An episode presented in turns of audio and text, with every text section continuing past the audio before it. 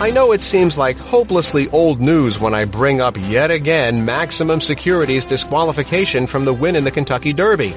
I mean, it's not like the result is going to be changed this far after the fact. Or will it? We'll tell you about another Derby result that has been overturned two years after the race. Plus, he's perhaps the youngest person ever to join a horseman's association, but Nick Vaccarezza is wise beyond his years, and not just when it comes to horses. We'll explain on this edition of In the Gate. They're in the gates. They're about to move in. They roll Simon. And they're off. As they move to the top of the straight, it's a hit by Big This is In the Gate, ESPN's Thoroughbred Racing podcast. My name is Barry Abrams. You can follow me on Twitter at B Abrams Voice or on Facebook at Barry Abrams Voice. You can get us as well on YouTube, SoundCloud, TuneIn.com or your podcatcher app, and of course, in the Listen tab at ESPN.com. And we want to make sure you vote for us in the upcoming Fan Choice Awards at America's Best Racing. It happens in November after the Breeders' Cup, not yet. And yes, Best Racing Podcast is one of the categories. So you know what to do, ITG Army. If you like this show, vote for us in November in the Fan Choice Awards at americasbestracing.net. In many cases, our friends to the north, Canada, take longer to do things than we do here in the United States. A Canadian Football League field is 10 yards longer than a standard field, and the end zones are each 10 yards longer than ours which actually is a great idea.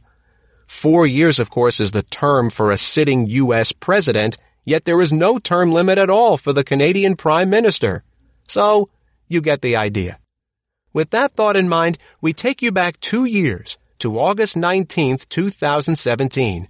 It was the Grade 3 Canadian Derby when a colt named Chief Know-It-All battled down the stretch with Double Bear chasing on the outside and Trooper John on the inside of Chief Know-It-All.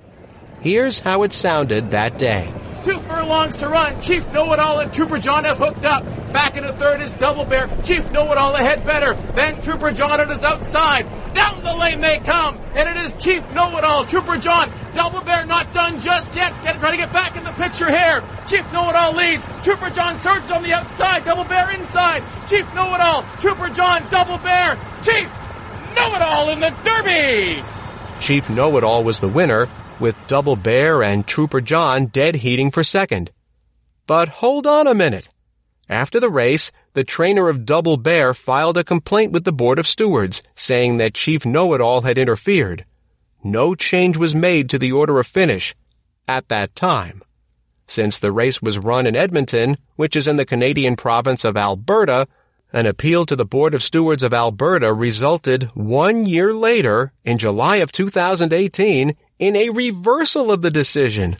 The stewards disqualified Chief Know-It-All and declared Double Bear and Trooper John, who had dead heated for second, as co-winners of the 2017 Canadian Derby. But wait, there's more. Of course, as you would expect, the owners of Chief Know-It-All then filed a lawsuit. The justice who heard this appeal ruled that the stewards should not have declared both Double Bear and Trooper John as co-winners, because Trooper John wasn't fouled in the stretch run. Therefore, the stewards should have put Chief Know-It-All behind only the horse he fouled, Double Bear. Therefore, the justice declared Double Bear as the winner, Chief Know-It-All placed second behind him, and Trooper John to be third. Got all that? So why do we tell you this? Because I'm sure you're not all that interested in the results of a two-year-old horse race in Canada in and of itself.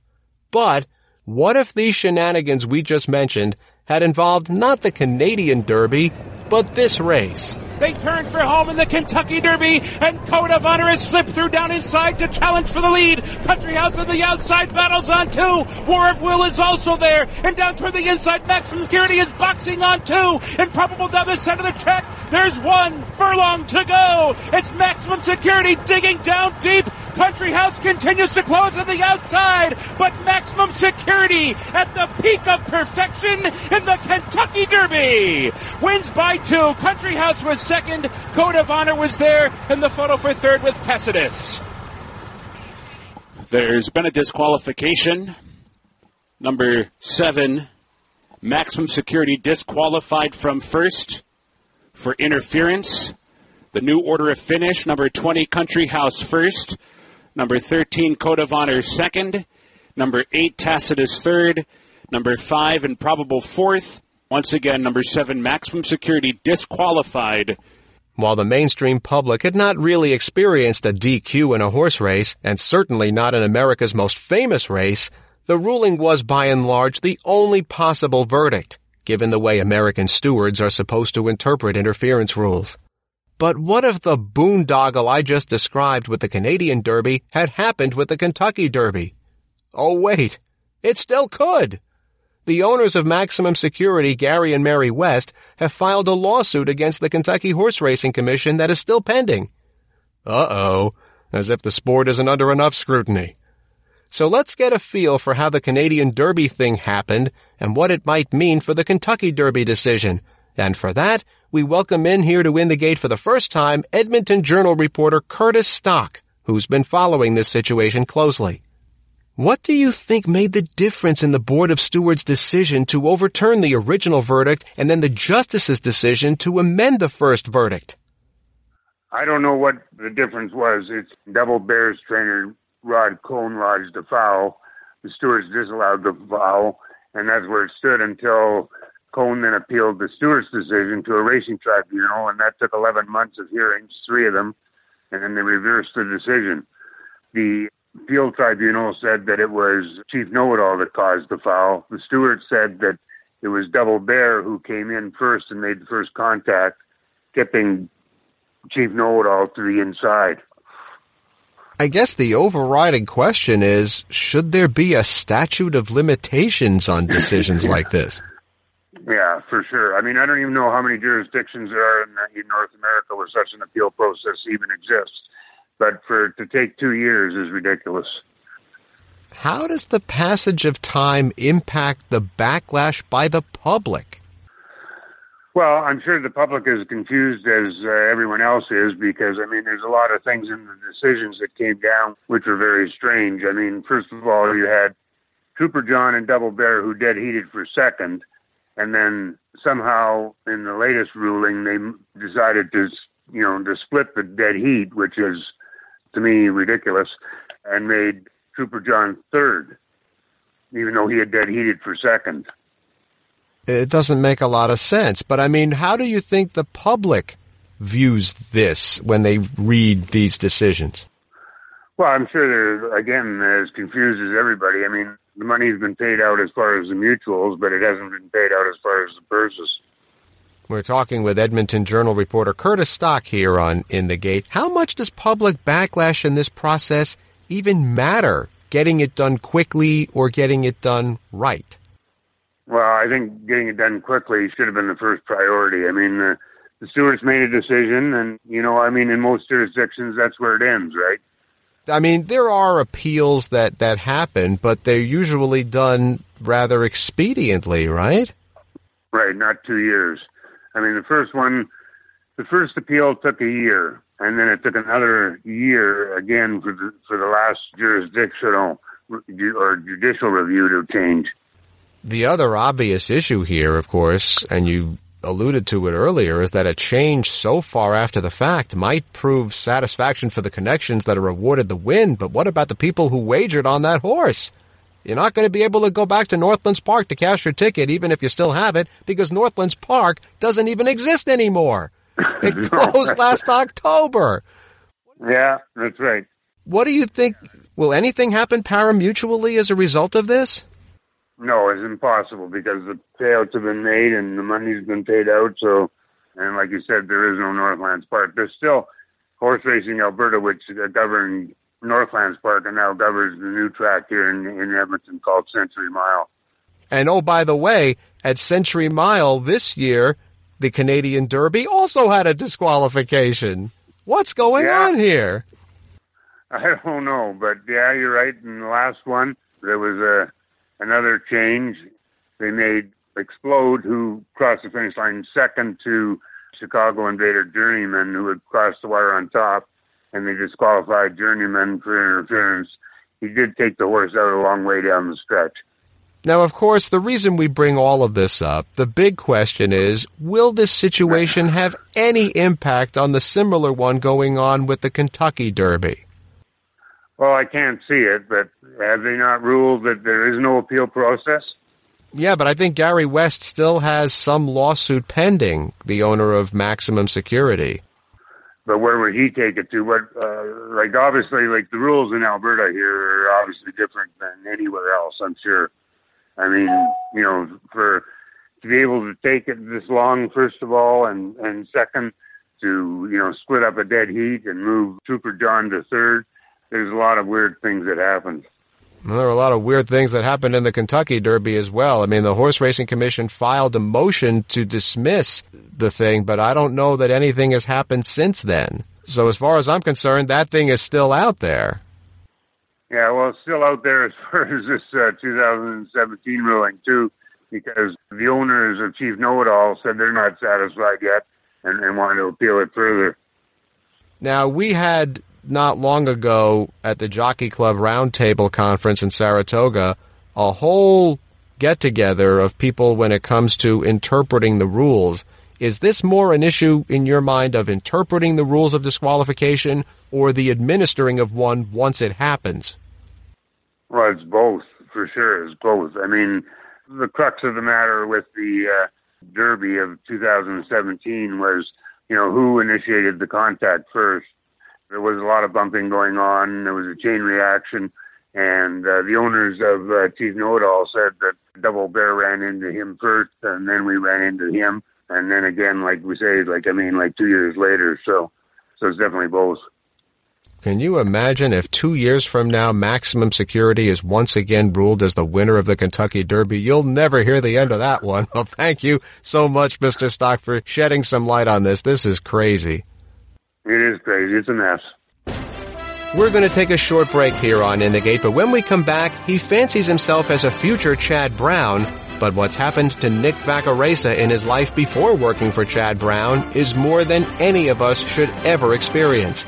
We'll explain as the In the Gate podcast continues.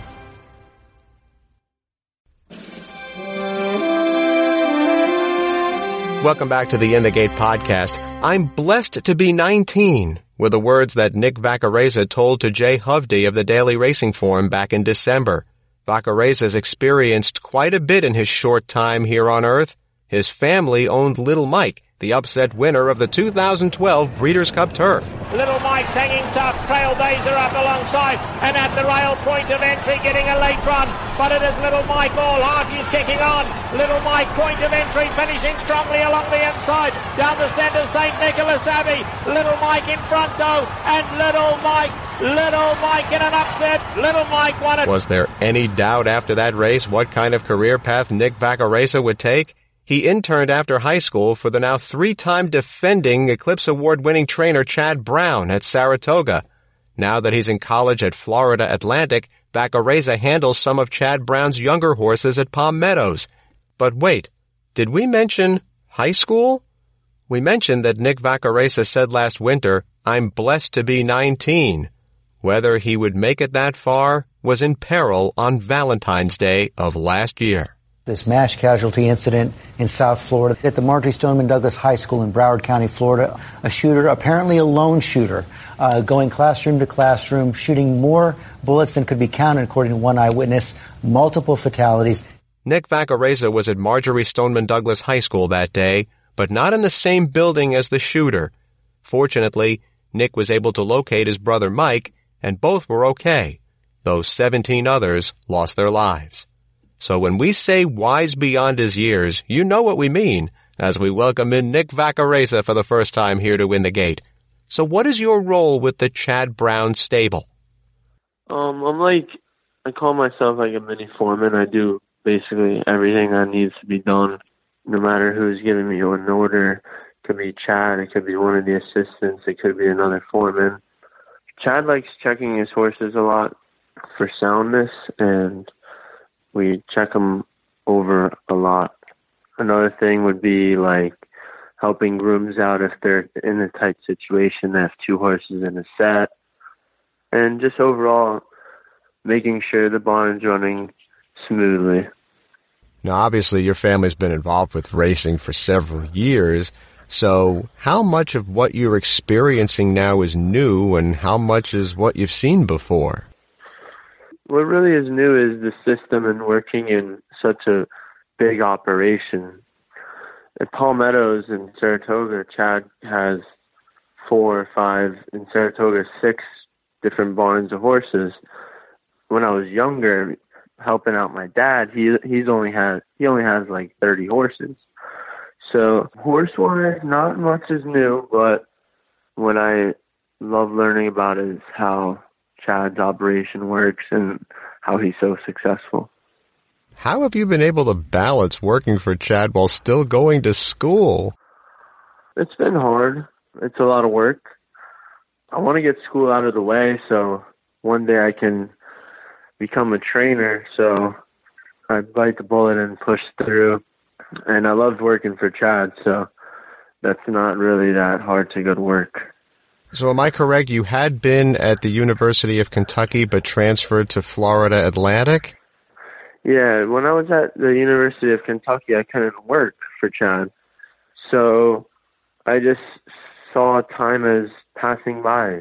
I was wasting time there. Yeah, the university is great, but if I can earn a business, the, the business trade from school, and then the horse trade from Chad and working for Chad so much, I felt that is the best way to propel me to be a professional in what I want to do. Now, speaking of Chad, uh, what role did he play for you in the immediate aftermath of the high school incident? Chad was down here for Palm Meadows. You know, he made sure I was all right. He came to my dad's fundraiser for it. So he was there. I mean, he's supported me a lot through it. Not only given me such a great opportunity by working for him, but for being a good idol and role model for me. We're talking with Nick Vaccarezza here on In the Gate. A number of young people from there and elsewhere vowed to drive social change in the days and weeks following the, the Stoneman Douglas incident. Where do you stand on that? I think things won't change until it's pretty hard to get a firearm because mentally sick people are getting their hands on weapons and they're you know using them in bad ways. For instance the kid that came to my school and did what happened there he should have never been allowed to get a gun. So if we can stop all these mentally ill people from getting their hands on these guns no matter what type of weapon it is, they're still dangerous. And in the wrong hands, they can kill people. How have you been affected by the recent events in El Paso and Dayton?